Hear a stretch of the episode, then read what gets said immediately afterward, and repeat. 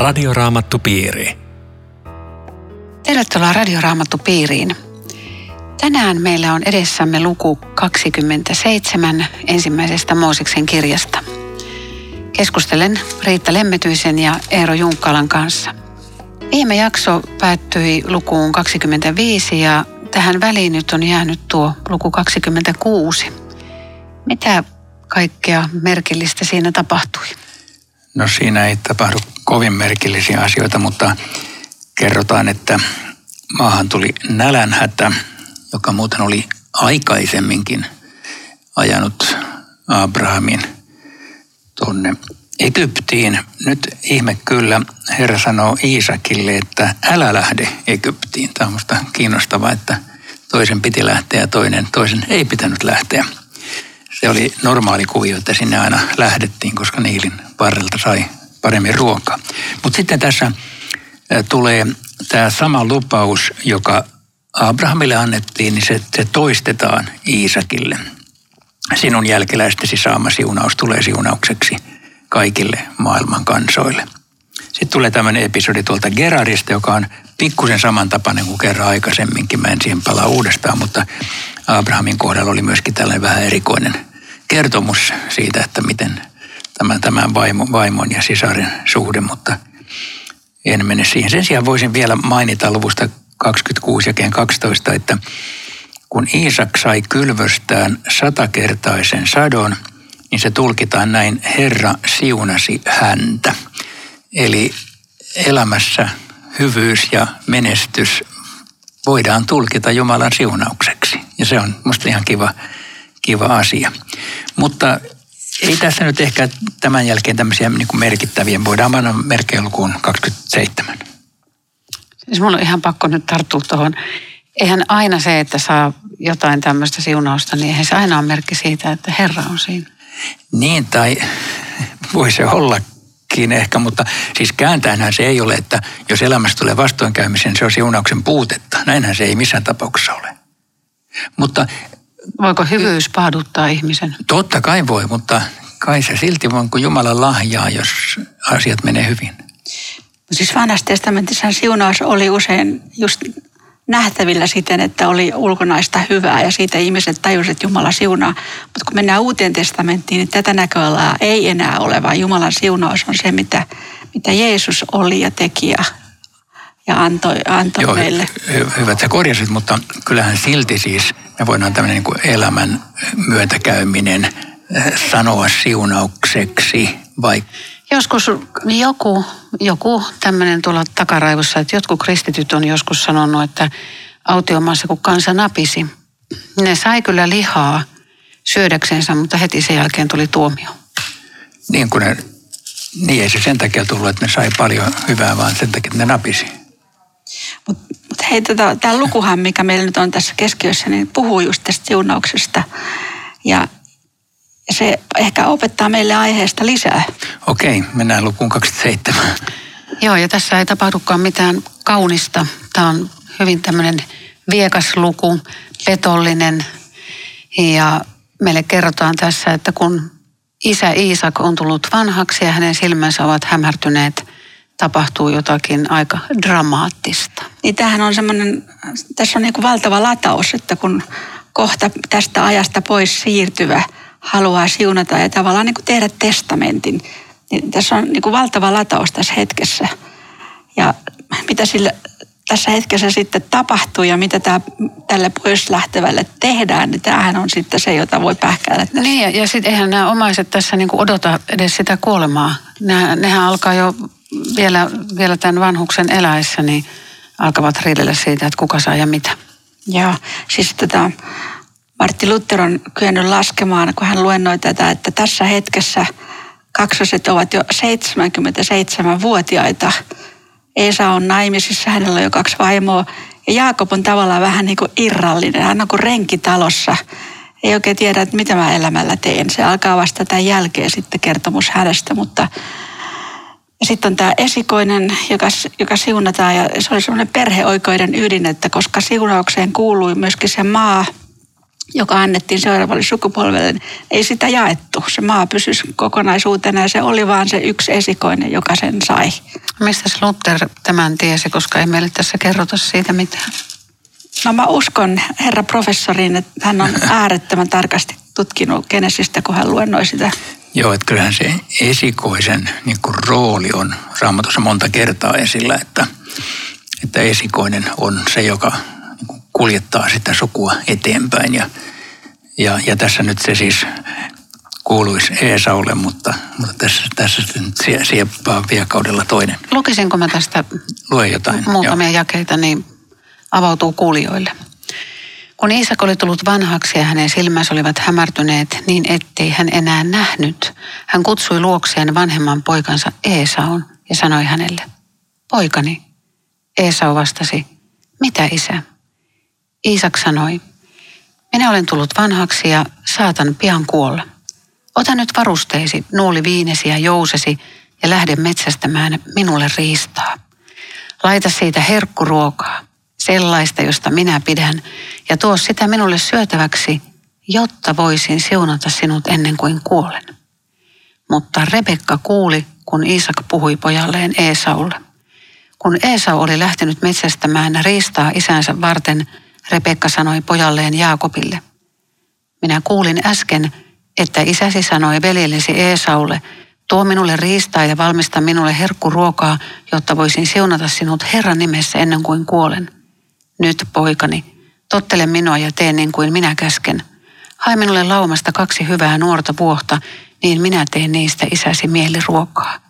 Vie sinä se isällisi syötäväksi, että hän siunaisi sinut ennen kuolemaansa. Tässä herää sellainen kysymys, että, että miksi Isak? Koska olihan se ollut ihan selvä hetki siinä kaksosten syntyessä, että Herra sanoi Repekalle – vanhempi on palveleva nuorempaa. Se, se sana on jotenkin niin kuin täysin pois. Ja jos tämä olisi ollut semmoinen johtotähti, joka ohjaa perhettä, niin koko tältä valtavalta tragedialta olisi säästytty. Joo, ai mielenkiintoista, että näet tollain. Niin. Varmaan ehkä, ehkä ihan oikein. Mä en huomannut tuota ollenkaan. Tällä mä vaan ajattelin, että tässä on, tässä on niin tämmöinen kamala perhe tragedia, että, että siinä siis äiti sumpuloi täällä niin takana, takana päin isää vastaan ja, ja tuo esikoista vastaan siunasta toiselle puolelle, joka on siis tietenkin aika niin kuin dramaattinen perhekuvio. Ja siis onhan, tämä, onhan tässä juonittu siis viimeisen päälle, kun, kun Rebekka sitten ohjaa poikaansa, että millä lailla sitä isää huijataan. Ja se, mikä tekee tästä todella traagisen, on se, että on kyse sokeasta isästä. Hän ei pysty, hän ei pysty näkemään, mitä, mitä nyt kotona tehdään ja mitä hänelle tarjotaan – ja että vaimo oli tähänkin valmis vain sen siunauksen takia. Tämä. Kyllä, mä, niin kyllä mä kiinnitin huomiota siihen, että kun siellä puhutaan aiemmin, että ne lapset sysivät toisiaan äitinsä kohdussa ja, ja, ja, ja tämä meni kysymään sitten, että miksi mulle pitää tapahtua tämmöistä. Ja hän, saa, hän menee kysymään Jumalalta neuvoa. Sen sanotaan, että Jumalalta neuvoa. Ja hänelle sanotaan juuri tämä, niin kuin Riitta sanoi, että vanhempi on palveleva nuorempaa. Minkä takia se Iisaksi ei toiminut sen aiemmin saadun profetian mukaan vai olikohan se edes kertonut sitä sille Iisakille, mitä se Jumala sanoi? Kyllä, varmasti oli kertonut. En usko ollenkaan, että olisi jäänyt omaksi Joo. tiedoksi. Niin, mutta pystykö se sen niin kuin liittämään tähän tosiasiaan, että se siunaus varsinaisesti kuuluu sitten nuoremmalle? Vaikea tietää, mutta siis mutta joo, kyllä se on totta, että se on, koska se on ilmoitettu, niin se, niin. se on siellä taustalla. Mutta kyllä se viekkaus, mistä suvusta tämä tulee, tämä vaimo, niin jatkuu. Se näkyy tässä jakeessa 13.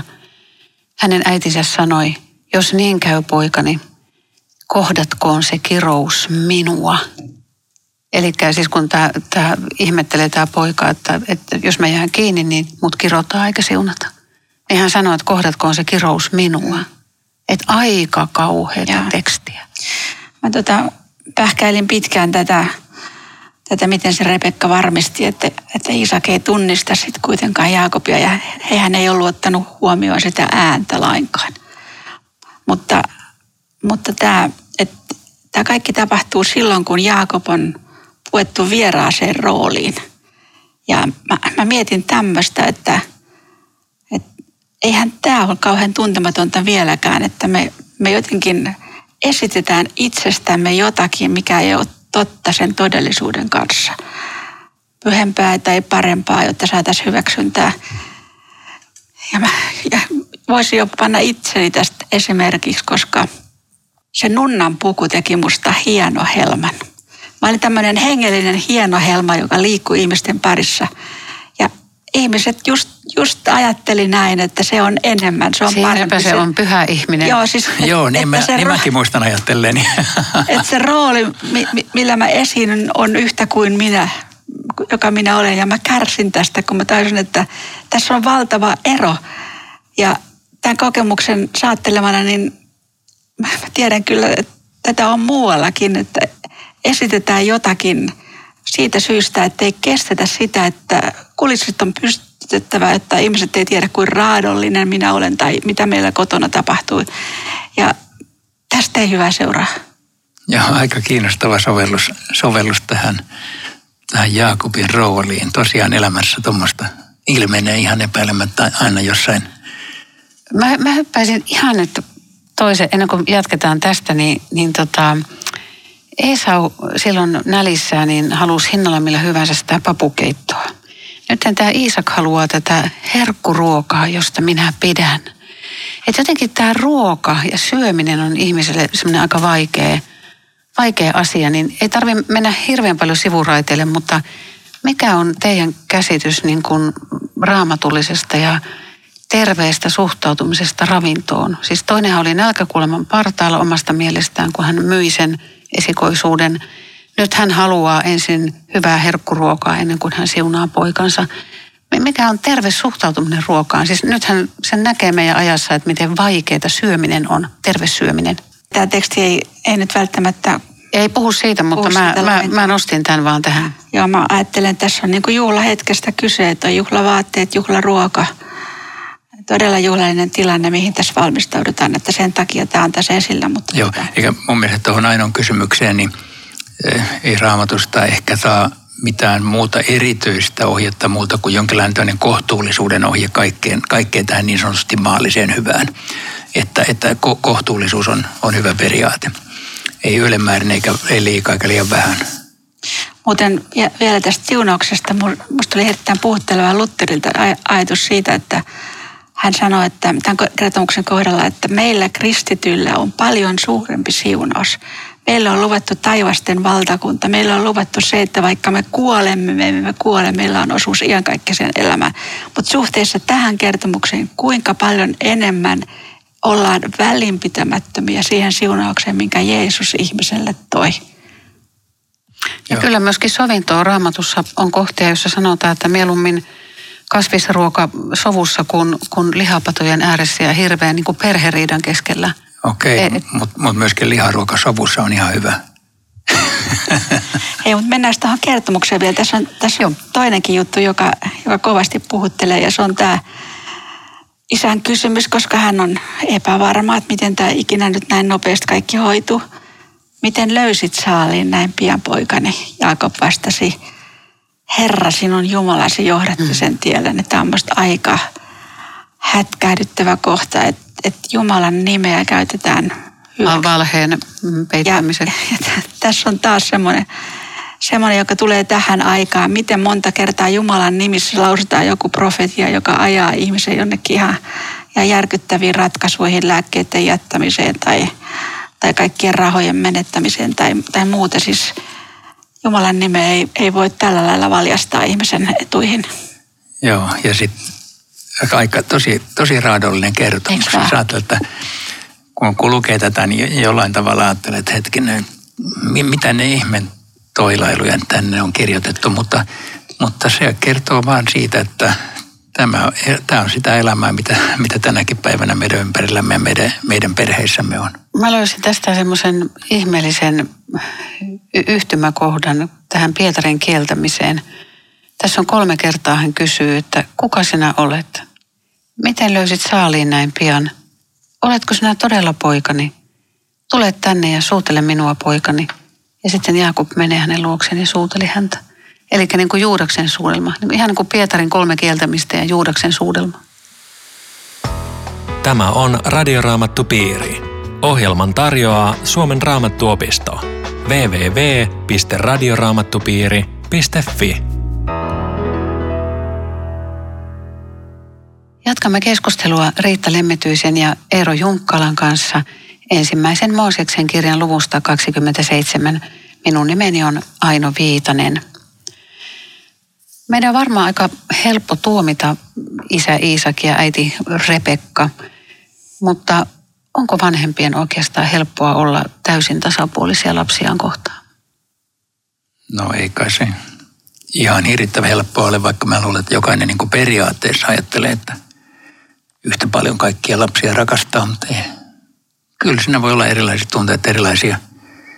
Vaikka tämä, niin tämä kertomus on minusta jo vähän niin kuin sen äärikertomusta laittaa niin kuin huijauksella toisen toisen edelle, joka tuntuu törkeältä, mutta ei kai se tavatonta tämän päivän maailmassa ole. Ei, ei, se puhuu jotenkin siitä, että kun Jumala siunaa ihmistä, niin ei, ei todellakaan semmoista eliittiyksilöä ja eliittiperhettä, jossa kaikki on niin kuin tip-top ja sinne sitten se siunaus annetaan, vaan tämähän on niin kuin valtavan upea kertomus myöskin Jumalan armosta kaiken tämän keskellä tällaisessa perheessä. No mikä se on se siunaus, mikä tässä nyt viekkaudella isältä viedään?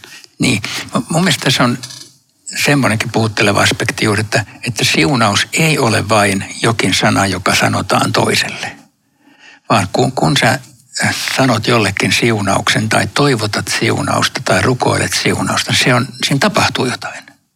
Se on, se on siis asia, joka, jolla Jumala toimii sillä siunauksella. Mulle jopa tuli itse asiassa, kun mä tätä luin, tämmöinen hassu muisto. Mä olin varmaan ehkä 13-vuotias sitä luokkaa, koska mä en ollut edes seurakunnassa käynyt enkä uskossa.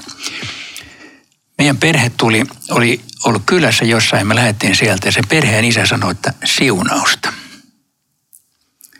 Ja mä en muista siis mitään muuta melkein niiltä vuosiltakaan, mutta se sana oli niin erikoinen, jota mä en ole sitä sanaa varmaan koskaan kuullut, että, että mulla, mä tänä päivänä muistan, missä se sanoi sen. Ja, ja tuota niin, no tämä ei sinänsä itsessään merkitse mitään, mutta, mutta siis se siunaus on, kun mä siunaan jotakuta, niin Jumala siunaa. Ajatelkaa, se on, se on valtava asia. Ehdotetaan, tästä tulee mieleen se, että jotenkin siunauksesta puhuu kuvaavasti myös se, että jos sä esimerkiksi toimitat Jumalan palveluksen ja sitten se lopussa siunaat ja lausut Herran siunauksen, niin sit, siinähän pappi levittää kätensä. Ja tavallaan niin se, se kuva papista, joka levittää kätensä ja lausuu Herran siunauksen, on kertomus siitä, että ei se, se, se ei ole papilta, vaan se tulee hänen yläpuoleltaan ja hän jakaa sen seurakunnalle. Ja tämä on varmaan jotain hyvin oleellista, että vain Jumala siunaa.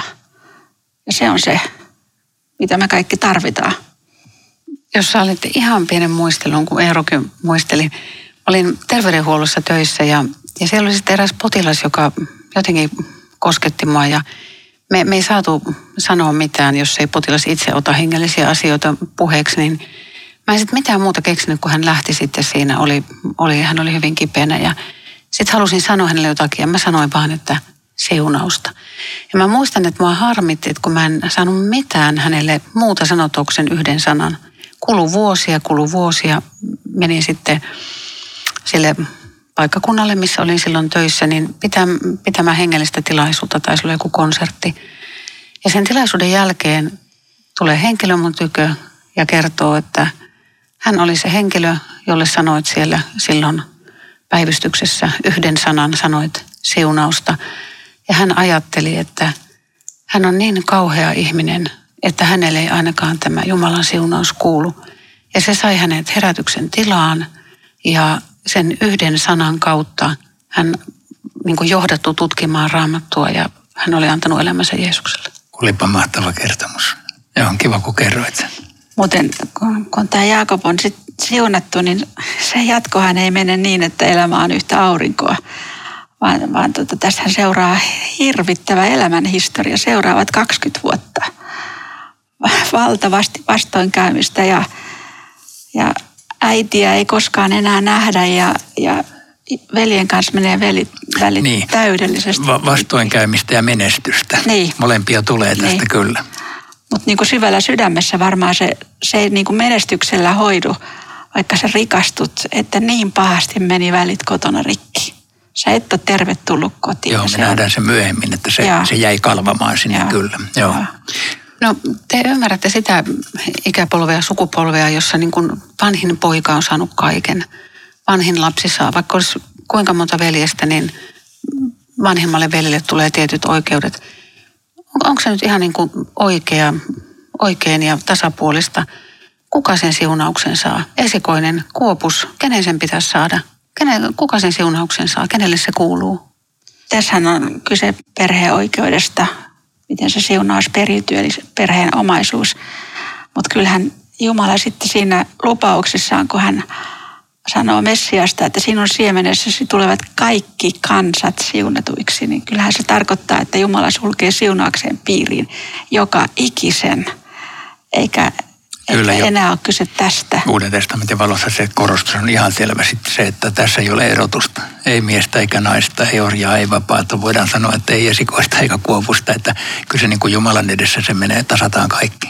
Mm, Mutta tietysti maa, maallisessa yhteiskunnassa niin vanhemman pojan esikoisen asema on ollut varmaan niin kuin, On ollut, ollut joo, mutta ei kai se enää mitenkään. Mutta niinkin voisi sanoa Uuden testamentin valossa, että tässä kun taistellaan siunauksesta, niin, niin meidän ei tarvitse taistella siunauksesta, koska Jeesus on taistellut meille sen, sen siunauksen, että saa olla uskosta vanhurskas. Sehän on siis ylin siunaus, mitä ikinä ihminen voi saada. joku kuulija voi pohtia, että, että kuuluuko hänelle Jumalan siunaus. Kenelle siunaus kuuluu? Tämän luvun valossa yhdellä vastauksella voisi sanoa, että syntisille. Joo. Ja uudessa testamentissa tietenkin, jos sä kysyt noin, että kenelle kuuluu, niin tietenkin, tietenkin se kuuluu kaikille ja kaikki saattaa sen vastaan. Että yksi sanahan on Efesolaiskirjeen ensimmäisessä luvussa kolmannes jakeessa, että ylistetty olkoon meidän Herramme Jeesuksen Kristuksen Jumala ja Isä. Hän on siunannut meitä kaikella hengen siunauksella taivaallisilla aarteilla Kristuksessa. Että tämän saa nyt ottaa vastaan kuulija, kuulija tänä päivänä, että tartut tähän, tämä kuuluu sinulle. Ja voisiko tämmöisen näkökulman ottaa siunauksesta, että tokihan siihen liittyy sitten se, että se otetaan vastaan, että se jää turhaksi. Et mä ajattelen, niin kuin, että Jeesushan oli valtava siunaus ihmisille, jotka hänet koki. Ja mitä kaikkea siunausta sai Kapernaum ja Korasin ja Petsaida. Ja kuitenkin kaikki päättyy Jeesuksen tuskallisiin voihuutoihin. Voi sinua Korasin, voi sinua Kapernaum. Koska sydämet jäi kiinni. Se, se valtava siunaus, mikä, mikä heillä oli keskuudessaan ja koko loppuelämän, niin sille ei sydäntä avattu. Näinkin voi käydä. Jos pitäisi lyhyesti määritellä, mitä on itse asiassa Jumalan siunaus? Yksi, mikä tulee mieleen, en tiedä mitä Eero tähän sanoisi, mutta asettaa ihminen Jumalan armon alle on siunausta. Toi on hyvin sanottu. Uudessa testamentissa ehkä voitaisiin kiteyttää, että siun- siunaus on yhtä kuin Jeesus, eli se, se niin kuin syvimmässä merkityksessä. Siis, si- silloin kun me, siis on myöskin ulkonainen hyvinvointi on Jumalan siunausta, mutta syvimmässä mielessä se, että kun meillä on Jeesus, meillä on Jumalan siunaus kaikkein kirkkaimmin ja, ja juuri, juuri se. Mutta että niin, ja just niin kuin sä Riitta sanoit, niin se tietenkin sitten meidän osaltamme edellyttää ja rohkaisee meitä avaamaan sydämemme sille siunaukselle. Hetken voisi vielä miettiä niitä, sitä sirpalekasaa, joka nyt tähän kotiin jää, koska Iisakhan on aivan poissa tolaltaan, mitä, mitä nyt on tapahtunut. Ja hän on niin hyvä uskonen, että hän ei yhtään epäile, että Jaakob voisi huijata. Se on jotenkin puhuttelevaa sen verran. Joo, ja sitten tulee tämä Eesaun, Eesaun katkera, Eikö vaan? katkera itku, että kyllä tämä kyllä tää on niinku aika kurja luku täällä raamatussa. On, ja sitten ajatellaan äidin näkökulmasta. Rebekka, hän menettää tässä tämän johdosta molemmat poikansa. Eihän Esa kotiin jää, hänkin lähtee. Ja, ja Jaakobia ei enää nähdä.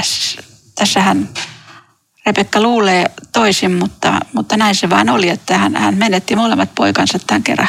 Mm, Tuossa jakeessa 36 on ihan raastava tämä. Esau kysyi, eikö sinulle jäänyt mitään siunausta minua varten? Tuo on ihan hirvittävä lause. Onneksi kenenkään ei tänään tarvitse kysyä näin. Mutta tässä tarkoitetaan nimenomaan sitä esikoissiunausta ja mikä siihen liittyy, eikä nyt sitä siunausta, mistä me ollaan erokas just puhuttu.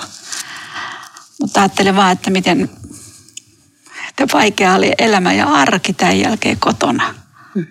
Mutta Eihän niinhän mikään- tämä draamakaari etenee tässä Ja- surullisesti. ja toisaalta Siitähän sitä niin kuin- puhuttiin. kun ihminen miettii Jumalaa, että onko se jossakin vieraalla planeetalla kaukana meistä, mutta tässä jotenkin puhutteleva, että Jumala on läsnä tässä kodissa, tässä, näissä valtavissa ristiriidoissa ohjaa ja kuljettaa omaa suunnitelmansa eteenpäin. Siis tässä on musta niinku armon näkökulmasta myöskin semmoinen mahtava viesti, että hän ei jätä tätä perhettä ja ajattelee, että nyt riitti mulle tämä porukka. Joo, toi, toi puhuttelee mua kyllä raamatussa tosi usein, niin kuin tässäkin, että tämä on ensinnäkin kerrottu. Mikä pakko tämmöistä olisi kertoa, että noin ne töppäilee tosi, tosi pahasti kaikki. Ja sitten se, että Jumalan suunnitelma ei karjuudu tämän perheen draamaan, vaan että Jumalan suunnitelma kulkee koko ajan eteenpäin ja, ja nämä, nämä elämän mutkatkin niin jollain salatulla tavalla ikään kuin kääntyy vielä siunaukseksi Jaakobinkin kohdalla. Eikö se ole jännä juttu, että Jumala toisena vanhassa testamentissa esittelee itsensä, minä olen Jaakobin Jumala. Että hän niin identifioituu vielä tähän konnaan, joka, joka, joka täällä nyt on tämän, tämän kaiken tehnyt. Ja minä- minä olen Jaakobin Jumala, että onhan tämä armollista puhetta Jumalasta. Todellakin. Ja sitten tässä on tässä lopussa tämän jakson vielä toi Eesaun katkeruus. Minä, minä tapan Jaakobin. Et siis, siis näillä eväillä Jaakob lähtee vaan? niin kyllä se, kyllä se lähtee niin kuin tosi rankasta elämäntilanteesta. Radioraamattupiiri. Kiitos ystävät jälleen mukana olosta. Voitte jatkaa keskustelua siellä piireissä omalla joukolla tai, tai pohtia siellä itseksenne sanan äärellä. Kaikki meidän ohjelmat löytyy nettisivuilta radioraamattupiiri.fi sekä Spotify-komista. Eero Junkkaalan kirjoittamia oppaita löytyy osoitteesta perussanoma.fi. Rukoiletko Riitta tähän loppuun? Rakas taivaallinen Isä, me kiitämme sinun siunauksestasi, joka kohdistuu tänään, tässä ja nyt joka ikiseen meistä, huolimatta siitä, miten elämässä on mennyt. Sinun siunauksesi kuuluu syntien anteeksi anto ja johdatus oman elämämme arjessa. Tästä me kiitämme. Amen. Jatketaan tarinaa viikon kuluttua. Hei hei. Radioraamattupiiri. www.radioraamattupiiri.fi